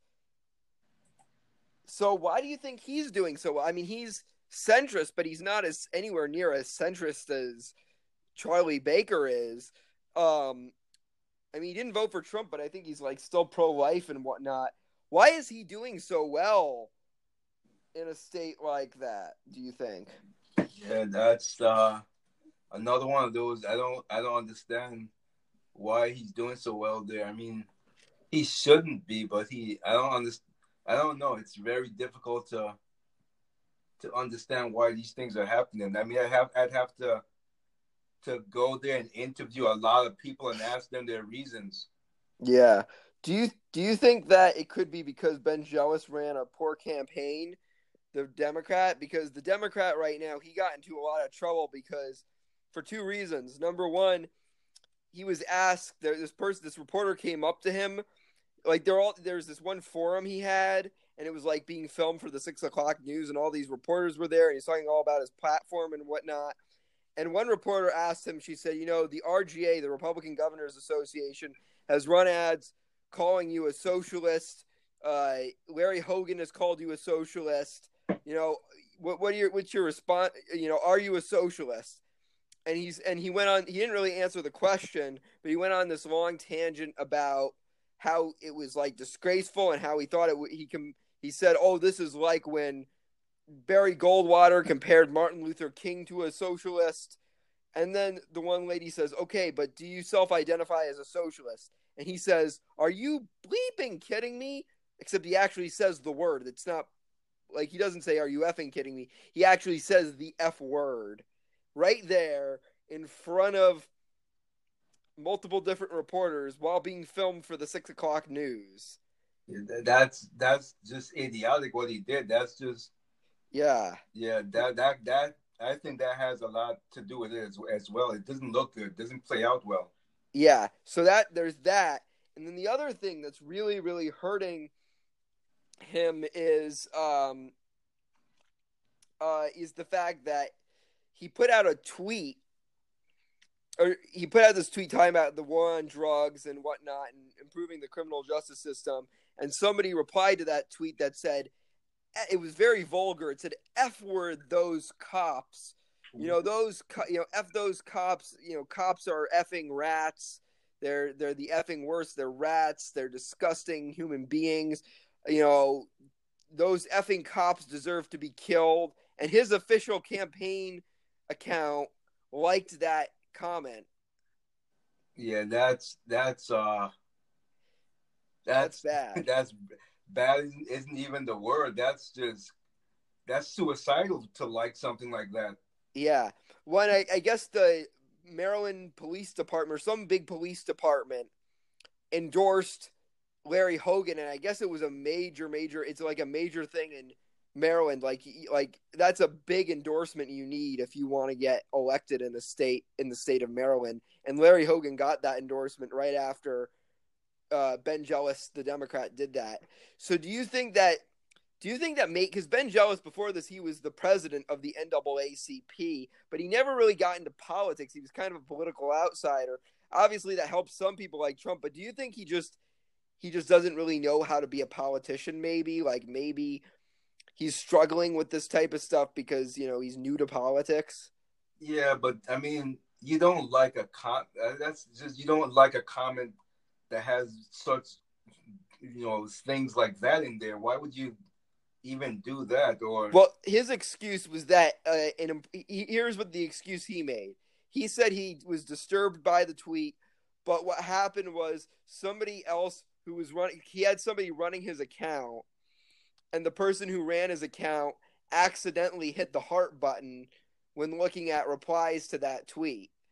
But he said he does, he doesn't run – his excuse is that he doesn't run his account, and that that's why the, the tweet was liked. He was very apologetic about that, but still, it's going to hurt you. Yeah, that's not going to help. You need to to to I mean, I don't to fire get that whoever did it needs to be fired or recommended or something. Yeah. Well, and, and he was arguing the person who did it did it by accident, like their their fingers slipped and they hit that. But I remember I reported on it the week it happened on Politics Weekly, and I had Jack Bergeson on, one of the candidates for governor of Kansas, and he was a progressive Democrat, and he was saying that um and I asked him, do you think this is kind of the, the dangers of social media? And he's like, yeah. Um But, yeah, there's that state. Um, what about Kansas? Because right now I'm listing it as tilt Democratic. Uh, Kansas has had a record of Democratic governors for a while. From two thousand three to two thousand eleven, they had a Democratic governor. Um, Laura Kelly is the Democrat, and she's doing pretty well in the polls. She has a narrow but consistent lead over Chris Kobach, the Republican. And it should also be noted that this is looking to be a three-way race between those two, Laura Kelly, the Democrat, Chris Kobach, the Republican, and Greg Orman, the Independent, because Greg Orman was the nominee, was the was an independent candidate for two uh, for Senate in two thousand fourteen, and the Democrats didn't run a candidate. They just cross-endorsed him, and they thought maybe he could win and maybe he could caucus with the Democrats, and that could help them keep the Senate. That didn't happen, but Um, still, uh, in in a state like Kansas, that could uh, that could really help uh, a candidate like, um, but still, but still, this year because this year they're not endorsing him. This year they're not endor- the Democrats aren't endorsing him. They're running their own candidate, and there was an attempt to try and get him off the ballot that looks to be failing. But still, he's. He could play spoiler. Nobody believes he's going to win, but he could play spoiler um, in this race. Spoiler, um, spoiler for the Democrats? spoiler for Democrats, maybe even a spoiler for the Republicans. We don't know. So, um, but right now I'm saying it's tilting because he, here's the thing. He, nobody really knows where his political leanings are because he's donated to a lot of Democratic candidates, but he's also donated to a lot of Republican candidates in the past. And he hasn't said whether he likes Trump or not. So he could take, he could play, and most people expect he'll gain like nine percent in the polls. But right now I'm thinking Laura Kelly wins because it is an open seat and Chris Kobach is a controversial candidate there, even in a state like Kansas. Yeah, yeah, I agree with you on that. But do you think do you think this is bad a bad sign for Republicans? I mean, you have South Dakota only leaning Republican, Oklahoma only leaning Republican. Now you have Kansas, which is tilting towards the Democrats. Do you think that that's a bad sign for them? I mean, yeah, I think it's a bad sign. Yeah, I, I do, but I, I still think that ultimately that um, the uh, political gravity will kick in. You think so? I think, I hope so. Um, let's talk about Colorado. This might be the only state now where Republicans have a realistic chance of making a gain from Democrats. Of course, they're probably going to make a gain in Alaska. Most people think they will, but that'll be from an independent. This could be the only state where Republicans might make a gain from the Democrats because Colorado is uh, it is a it is a toss-up state. It's a purple state. Uh, it did go for Hillary Clinton in twenty sixteen, and yes, it did go for Obama in two thousand twelve. But it is uh, it did go to them narrowly. It did go to them narrowly, um, and they have done well uh, in recent years in terms of getting Republican statewide elected officials in office in Colorado. So maybe the Republican here, Walker Stapleton, who's actually a second cousin of President George W. Bush, perhaps they'll have a chance here. But right now I'm saying it's leaning Democratic because of the fact that um, because of the fact that it has been leaning more Democratic in past years. Yes, it was narrow, a narrow win for Hillary. Yes, it was a narrow win for Obama. But it was still a win nonetheless in this in a purple state. So um, right now I'm saying it's leaning Democratic. And also Jared Polis has a narrow – the Democrat has a narrow but consistent lead in the polls. So I'm going to say this is leaning Democratic. Uh, what are your thoughts on Colorado? Do you think Republicans have a chance to make a gain here? The economy and, and how's it doing there right now? I think the economy is pretty good, but most people tend to – Uh, think the good most people tend to attribute the good economy in Colorado to the legalization of marijuana there. That is true, yeah. Because there have been a lot of businesses that have opened up, and a lot of Republicans opposed that. Uh, so Democrats can say, "Oh, see, we uh, supported this, uh, so therefore, um, we, uh, you know, we we supported it, and therefore we're to attribute for the economy." Um, so there was that. And then um, on top of that, in a state like Colorado, um, uh, Trump isn't mo- the most popular guy there because of what happened with Jeff Sessions trying to get the federal government to intervene to intervene and stop them from uh, uh, from uh, or they tried to intervene and change their marijuana laws. Like essentially the federal government came in and said, okay, we're going to try and change the law so that, you know, the, the war on drugs can still continue in Colorado. Um, and, and Colorado and marijuana would still be illegal in Colorado because of the federal government, in spite of the fact that the state legislature passed it, which is kind of a violation of the tenth amendment. But needless to say, Demo- people in Colorado were not happy when Jeff Sessions did that. And they got really mad at Trump because of that. Um, so uh, that might help the Democrat in the state as well. But you'd think because Colorado is a purple state, uh, maybe, just maybe, you know, they. I'm not sure if you've ever seen the show Last Man Standing on, I think it's on Fox now. Yeah, I've seen that.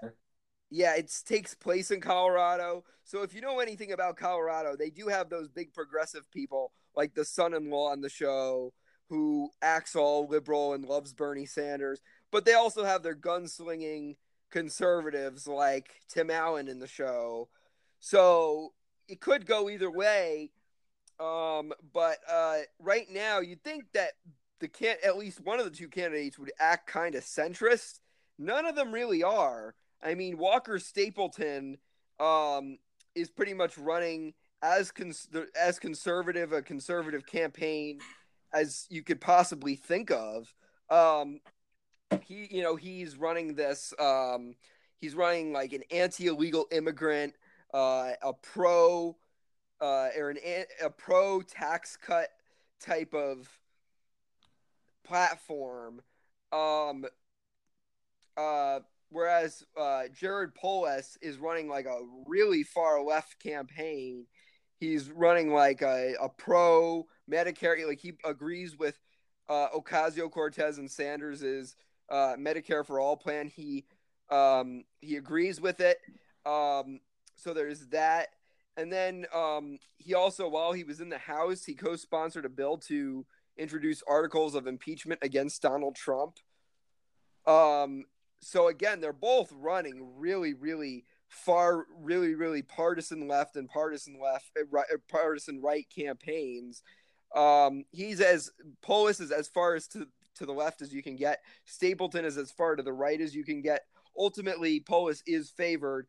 But ultimately, it's going to come down to, are the big hippy-dippy progressives like the son-in-law and last man standing going to come out to vote for Polis? Is he going to have a good turnout, or, or are the big gunslinging Republicans going to come out for Stapleton? Uh, you know, what what's it going to be?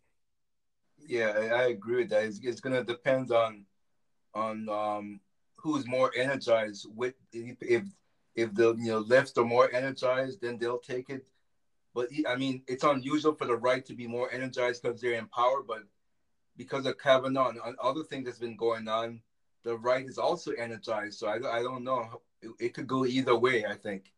Yeah. Um.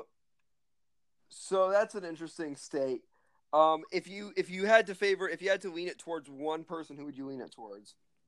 Uh, that's tough. I mean, I don't know the demographic as far as percentage wise.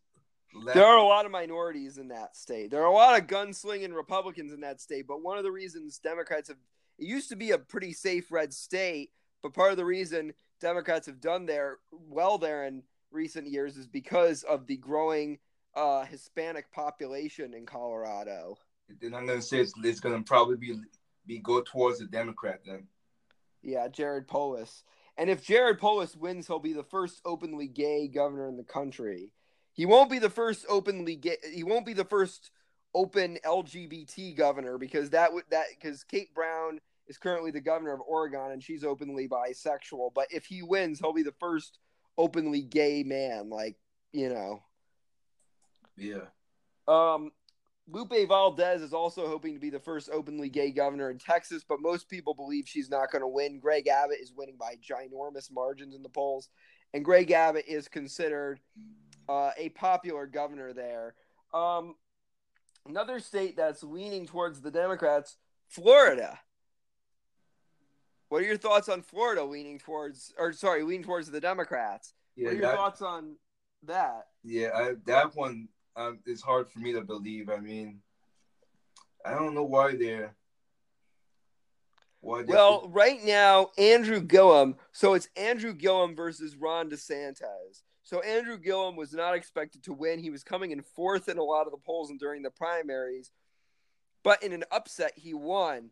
And he's been gaining all – here's the thing. A lot of Republicans have been attacking him. And this is another state, like with Colorado, where there are no centrist candidates. Ron DeSantis is pretty much getting as populist as you can be as a Republican. He's as populist Republican – conservative Republican as you can be. He had an ad where he had where he acts really creepy about Trump and like he like raises his children like he like he put like a Make America onesie on his infant child, and he he's playing like building blocks with his kids, but he's building the wall.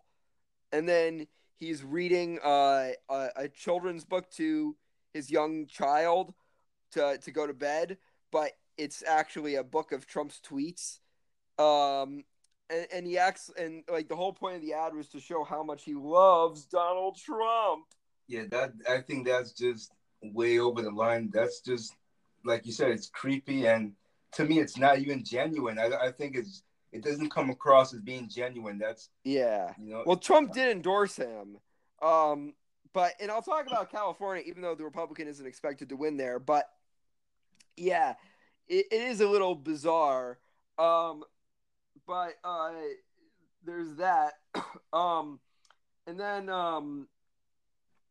Donald Trump. So Donald Trump did endorse him, but again, it's it's still it is still very bizarre. But he is coming from the radical right. Meanwhile, Andrew Gillum is coming from the radical left. He's co- going as far left as you can possibly be. He's like pro Medicare for all. He believes healthcare is a human right. Um. Uh, and he uh, he believes all that type of stuff. Um. You know, he wants to, you know, he, he, he, I think he believes in sanctuary cities. Um, he has, he, he's pro gun control. Uh, he has a very, very, very far left agenda.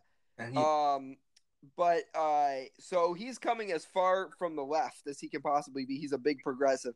And, uh, Ron DeSantis is coming far from the right. Uh, so this is going to be a really interesting battle, but right now um Andrew Gillum is expected to win due to the fact that or he's leaning he's favored currently because he's been gaining a lot of momentum, especially amongst African American crowds, which leads me to believe that a lot of African Americans are going to turn out for Andrew Gillum, and that's probably going to put him over the top in a state like Florida. Yeah, I And also, if he wins, he'll be the first African-American governor of Florida in history and the first Democratic governor of Florida since the nineteen nineties. Essentially, when since Jeb Bush became governor, there hasn't been a Democratic governor of Florida. So, but if Andrew Gillum wins, that, that'll change that. Yeah, I just don't underst- understand that, that the Floridians, they're liking this far leftist stuff. I don't understand that. Well, and it could also be the demographics. But I'm I'm predicting it's going to be like New Hampshire in twenty sixteen, because if you look at New Hampshire in twenty sixteen, uh, in the governor's race, Republicans picked it up. In the Demo- in the Senate race, Democrats picked that up. So it was almost like a trade-off. So I'm thinking it's going to be a trade-off. I think Democrats are going to win the governorship, but I think the current governor is going to win the Senate seat. So it's going to be a trade-off. Right. But that's just my view. Um. And then, um, so that's another interesting seat. Right now, Maine leaning blue. Um, what are your thoughts on that? That's a traditionally blue seat. Um, right now, Democrats, you'd think that they'd be making it about Trump, but they're not, because even though Trump lost Maine overall, he still won an electoral vote out of Maine due to split voting, and he came close to winning Maine's at-large district. Um, so, but what they're making, what Democrats are trying to link the Republican Sean Moody to uh, is Paula Page, the in, the uh, the incumbent, because Paula Page has had a lot of racial gaffes. Like there was one um, uh, interview he had where he was talking about drug dealers, and he's like, um, and he and he says they he says something to the effect of, they come in, they have the names D Bunny or D uh, D Money and Sleazy and and Shirt Nick, uh, and they come to Maine, uh, and then they leave the state, and often before they leave, they impregnate young white girls. Oh, wow. Yeah. Oops. So he's the incumbent Republican. He can't run for re-election because of term limits. But right now, businessman Sean Moody wants to replace him, uh, but he made that. He also made a bunch of other gaffes. There's like a huge – there's a video on YouTube with all these gaffes, all these racist gaffes. And there's also this scandal where he was caught – he he like threatened a reporter because he called up a reporter and he says, listen – I because he was a big Italiano guy. He's Italian. And he calls up and he like has like this Italian like rage, and he says uh, – he's like, listen, I, Paula Page – am not a racist. Prove to me one thing I said that was a racist, you big scumbag, you mo- big uh-huh. mother bleeping scumbag. Wow. And he and he says that while he's the governor. Wow. So he's on his second term. He got reelected because it was a Republican wave year, and the Democrats suffered from lack of name recognition. But, um, yeah, so he's can't run again. So Sean Moody is running. This is a blue state. Sean Moody might have a chance here, but, again, the state is overall favored towards the Democrat, uh, Janet Mills, who is the Attorney General. What are your thoughts? Yeah, it, it's definitely favored, and because there's no way someone like that is going to win. It's not, you know. He's... Well, he well Sean Moody isn't the one who said it. Sean Moody is being linked to the governor who said it. So it's like guilty by association almost. They're they're making him, when you link someone to something like that, they're guilty by association, and that might hurt. Yeah. Um. So that's another place Democrats could make pickups. Um, right now, um, uh, Ohio, a state Trump won by ten points or eight points, sorry, is now tilting Democratic. And the reason I have it as tilt Democratic is because if, um, if Sherrod Brown wins by a big margin, which most people think he will, that's going to seep into the governor's race. But what are your thoughts on that? Um, Uh, I mean, I think it's maybe it, it's likely Democrat. You think it's likely Democrat? Yeah. Because right now the polls are like pretty much tied. It's a virtual dead heat in the polls right now. Yeah, I I, I, st- I still think it's likely Democrat. Yeah, that's interesting. Um, what about Wisconsin? Do you think Scott Walker's done? Uh, Scott, I think, who who's running? Tony Evers. The reason Scott Walker is considered vulnerable is because he sold out a lot of jobs to Foxtrot. He made like a deal with Foxtrot, which moved a lot of jobs overseas out of Wisconsin. So that hurt him.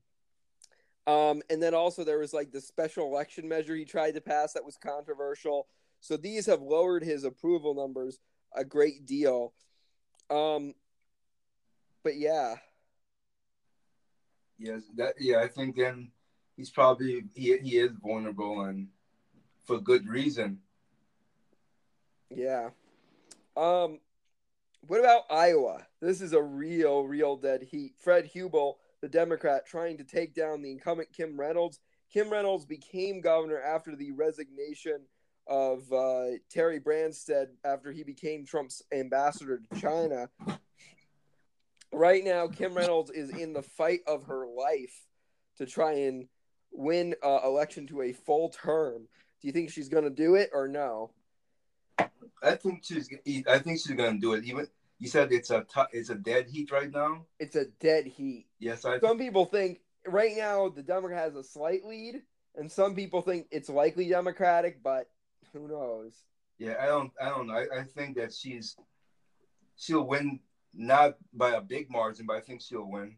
Yeah, some people believe that um, the reason the Democrat is going to win is because, uh, or so, some people think the Democrat will win because um, he, right now there are two really contentious congressional races in the House, and some Democrats are really, really, really, really, really, really, really, really, really, hopeful that there could be big turnout in those two House races, and that could seep into the governor's race. Yeah, I mean it's it's possible, but I don't know. I mean, we'll have to see how energized the Democrat base really is. Mm-hmm. I mean, I, I know that my base is pretty uh pretty pretty energized right now. We're normally not because we're in power, but I, I think we're. And at least I know I'm pretty energized. Yeah, but do you think do you think Republicans are might not come, go out to vote because they might be afraid? A lot of Republicans might think, "Oh well, They're saying Democrats are going to win.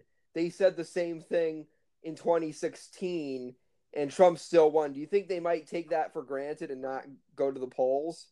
Well, I think I think because of that, they're going to go go to the polls because they they're going to be angry that uh, their that their reports coming out saying that the Democrats already got this in the bag, and they're going to be mad, and they're going to go out more in droves to vote, I think.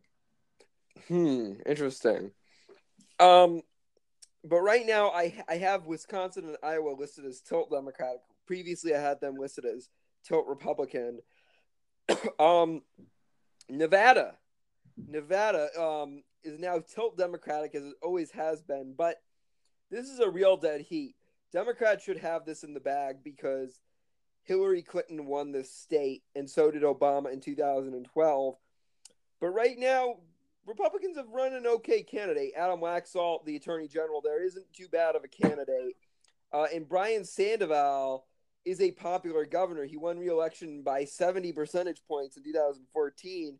And if Republicans can maybe, instead of maybe avoid linking uh, Adam Laxalt to Trump and instead link him to uh, Brian Sandoval, that might help. That might help him win. That might help Adam Laxalt win against um, against Steve Sisolak. But overall, and again, the polls are pretty much a dead heat. They're like just nearly tied.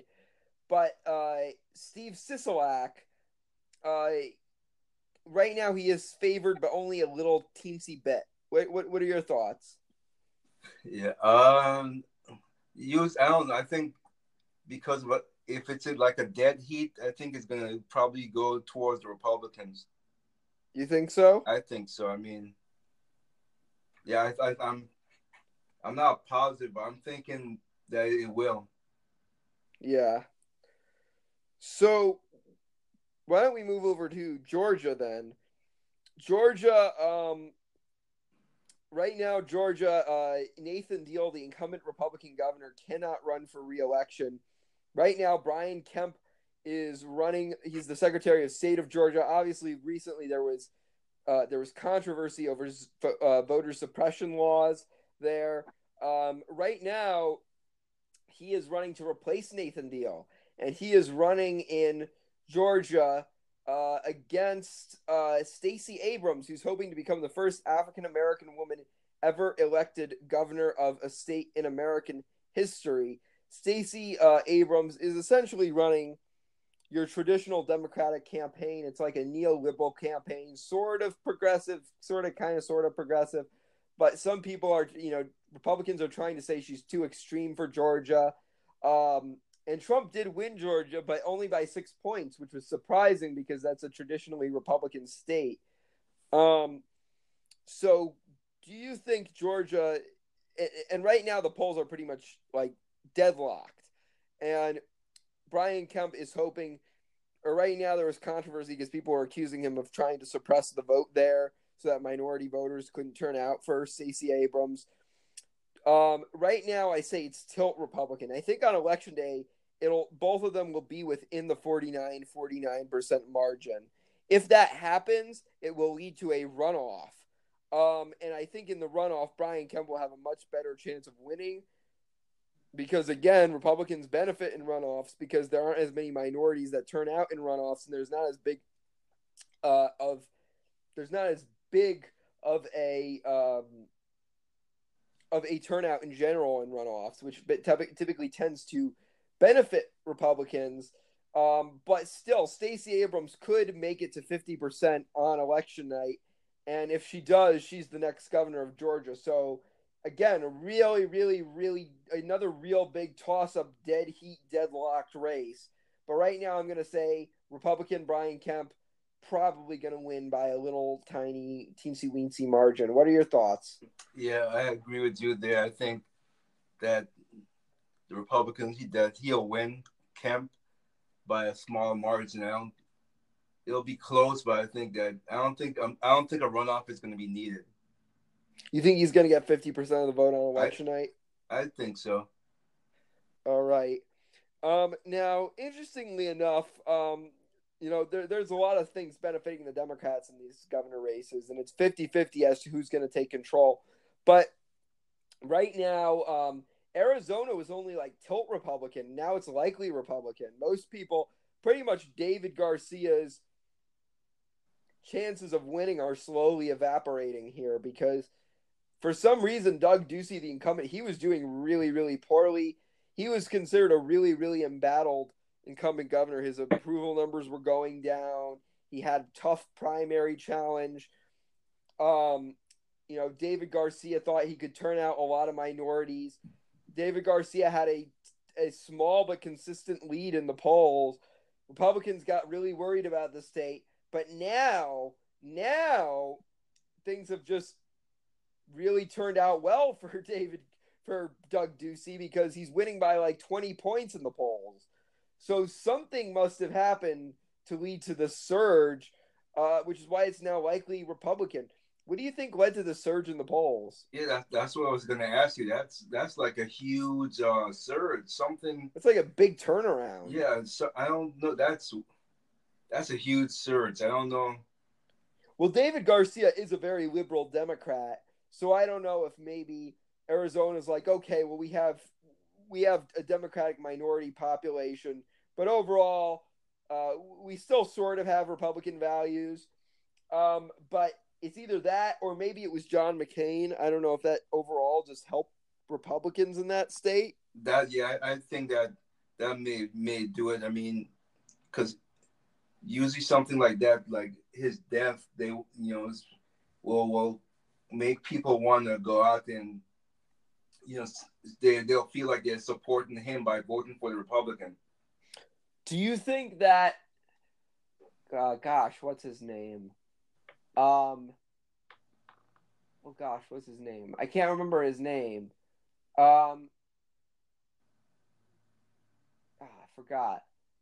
Oh yes, the Senate. Do you think in the Senate? Do you, oh, well, we talked about that. Um, do you think Martha McSally will be benefited by, um, uh, the fact that John McCain died in that race? Uh.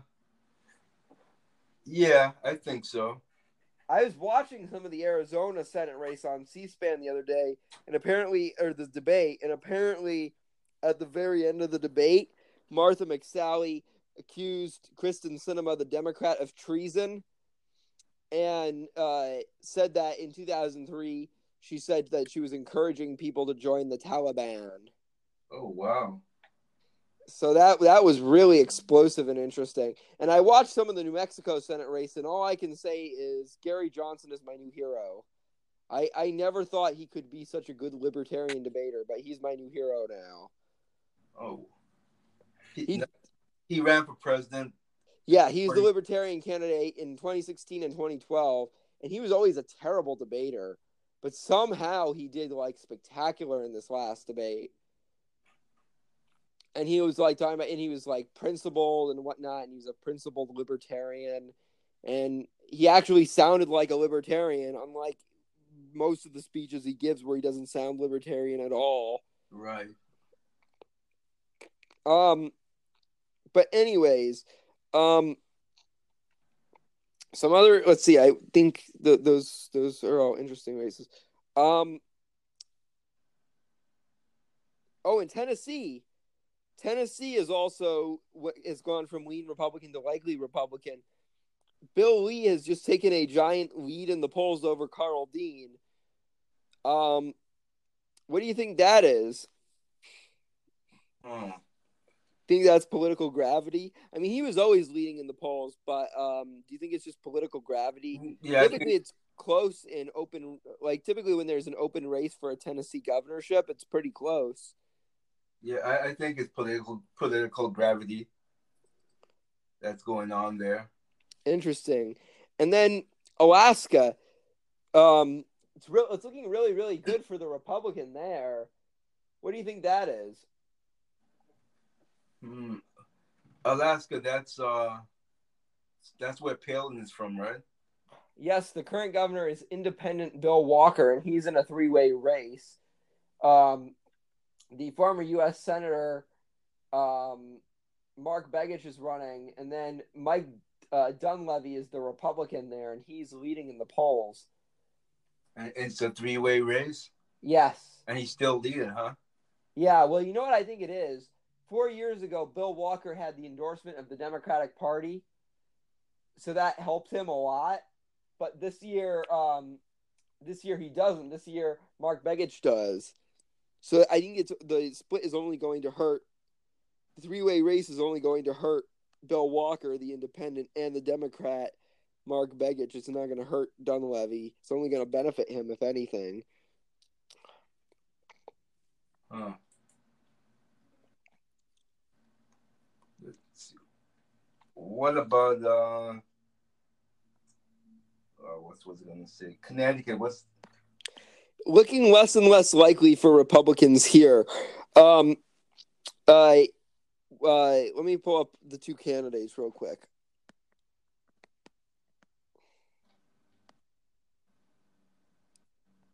Oh, also, by the way, I was wondering if you want to be on the next two episodes of Politics Weekly next for the next two weeks, bowling up to the election, if possible. Yeah, I, I, I'll accept your invitation. All right, and we can, and if you want, you can come. Uh, if you want, you can like come up with margins. It's up to you, but you can come up with like margin predictions for the elections. Yeah, that sounds like a good. Yeah, I'll come up with some.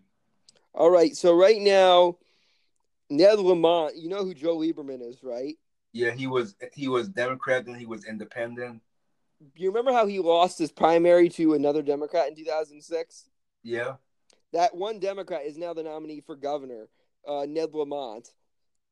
So Ned Lamont is the nominee for governor. He defeated um, Lieberman in the primaries in two thousand six, but now he's the nominee again. He's running against Bob Stefanowski. Um. A Republican businessman, um, and right now um, there's not a single poll out there that shows uh, Stefanowski leading. Um, there's not, yeah, there's not a single poll that shows him leading uh, right now. Ned Lamont is leading by like eight to ten points in a lot of the polls. Or not eight, well, as high as as high as like twelve points in a lot of the polls. Uh-huh. And again, Stefanowski is not winning. Um, I, I'm putting this in the likely Democratic bin. I do think that ultimately this is going to go to the Democrats. Yeah, it, there's no doubt it will. I mean, I mean, in the past when I lived in Connecticut, we did have John Rowland, who was Republican, but yeah. And then his lieutenant governor did really well in two thousand six when she yeah. became governor. But I think I think this year it's just going to be um, it's going to be a little different uh, because I think there's a lot of anti-Trump sentiment in the air, and I think that's going to hurt him. Yeah. Although I, I just don't understand if they – what's his name? Daniel Malloy, he, if they – he didn't do well at all. I don't think he was polling – he was uh, – Um, was how was his approval number? I don't think they were great. Were He's they? the second most unpopular governor in the country. Right, so that's why I don't understand. I mean, if he's that unpopular, why are they going to vote for another Democrat? I don't understand. Well, probably because they think, I think overall they hate Trump more than they hate uh, Malloy. Malloy, and I think ultimately they're more partisan. And this person isn't in Malloy's cabinet. Like some people thought Malloy's lieutenant governor was going to run. That ended up not happening. If she ran, I think she'd have a harder time of winning Nancy Wyman. But I think because Steph, because Lamont, they know Lamont, they like Lamont a little bit, you know, because they know Lamont because he ran statewide before. They like him a little bit more because he's more progressive than Malloy is. I think that's part of the reason why Lamont is doing really well. Yeah, uh, that's true. I, I I I agree with that. Yeah. So, um, but that's really interesting. Um, uh, also, Rhode Island, it's looking less and less likely that Republicans are going to get that one. Um, it looks like Gina Raimondo has expanded her lead over Alan Fung. Again, this is a rematch from four years ago. Alan Fung, he's the mayor of Cranston. He uh, he ran four years ago, and he narrowly lost to um, to Gina Raimondo. But now he's running again, and he's gotten the Republican nomination again. But right now, Raimondo leading by big margins. Do you think that's the political gravity too, or do you think it's just her being the incumbent? I think it's just hurting the incumbent there. Yeah. Um, let's see, other races around the country. What other races do you want to discuss? Oh, Michigan. Let's talk about Michigan. So Michigan, that's likely Democratic, but there's a Republican governor there right now. He can't run for re-election. So why do you think Michigan is like so likely Democratic? Yeah, because Michigan, I think Trump won Michigan, didn't he? Yes, but narrowly. Yeah, that, well, that's true. He did narrowly win it. So, and uh, yeah, that's it's probably there. I don't know. I mean, if he he won it narrowly, and maybe uh, Democrats are turning out more than than um, Trump supporters in that state, I, I'm guessing, or or in Poland. Right, and and Gretchen Whitmer, I think, is a really good candidate. I think she's like very quick on her feet. She's the Democrat, whereas Bill Schuette is like very dull. He's very boring. He's not a great candidate for, you know, politically. But what also what about uh, Minnesota? For a while, that was only tilt Democratic. Now it's likely Democratic. You know, Trump came close to winning the state. But now um, Tim Walz has a big lead over Jeff Johnson. Again, a lot of people thought Tim Pawlenty would be the nominee, the former governor of that state. And had he won the nomination, it would have been he would have had a better time of defeating Tim Walz. But now people think Jeff Johnson is a weaker candidate and won't be able to beat him and won't be able to beat Tim Walz. And now Tim Walz, he has just expanded his lead in the polls. Yeah, I mean, if if uh...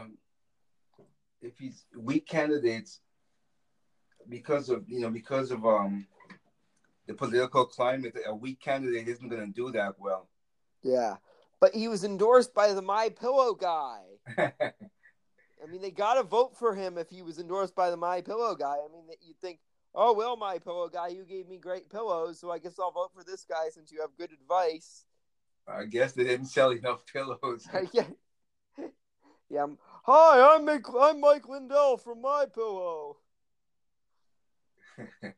I've heard he's a big Trumper, but, but he's from Minnesota as well, which is why. But anyways, let's talk a little bit about Illinois. Illinois, Republican incumbent there, Bruce Rauner, but he's really unpopular, and uh, most people believe J B. Pritzker is uh, is going to win, especially since he has he's a billionaire, so he has a lot more money in the bank than Bruce Rauner does. Even though Bruce Rauner is a multimillionaire, he's not a billionaire. J B. Pritzker, the Democrat, is. What are your thoughts on this race? Yeah, it, being unpopular is is difficult to win on, on an election. Uh, to win an election if you're very unpopular, so. I and he also made Illinois into a sanctuary state. The Republican governor there. Yeah, that well, that's a big, you know, why would you do that? That's just... Probably because he had to appeal to Democrats, they think. Right. That, that's still a bad thing to do. I mean, yeah, so that, that might be hurting him as well. Yeah. What about, uh, let's talk a little bit about Oregon. Hasn't had a Republican governor since the eighties, um, the early eighties, I should add. Democrats, uh, you know, it has been close, though, in some past elections. Democrats probably going to win the seat, but Republicans always feel like they have a chance. What are your thoughts? Yeah, I, I just think Oregon is just – I don't think that Republicans going to win there. I mean, they whether or not they can, they come close, they never make it over the hump, and I don't think it's going to be any different this year. Yeah. Um, how about Pennsylvania? How do you think uh, it's going to fare? How do you think Democrats going to fare in Pennsylvania? Do you think or because right now there's a Democratic incumbent there. It's likely Democratic. He's leading – Tom Wolf is leading in a lot, a lot of polls over – let me see what the Republicans' name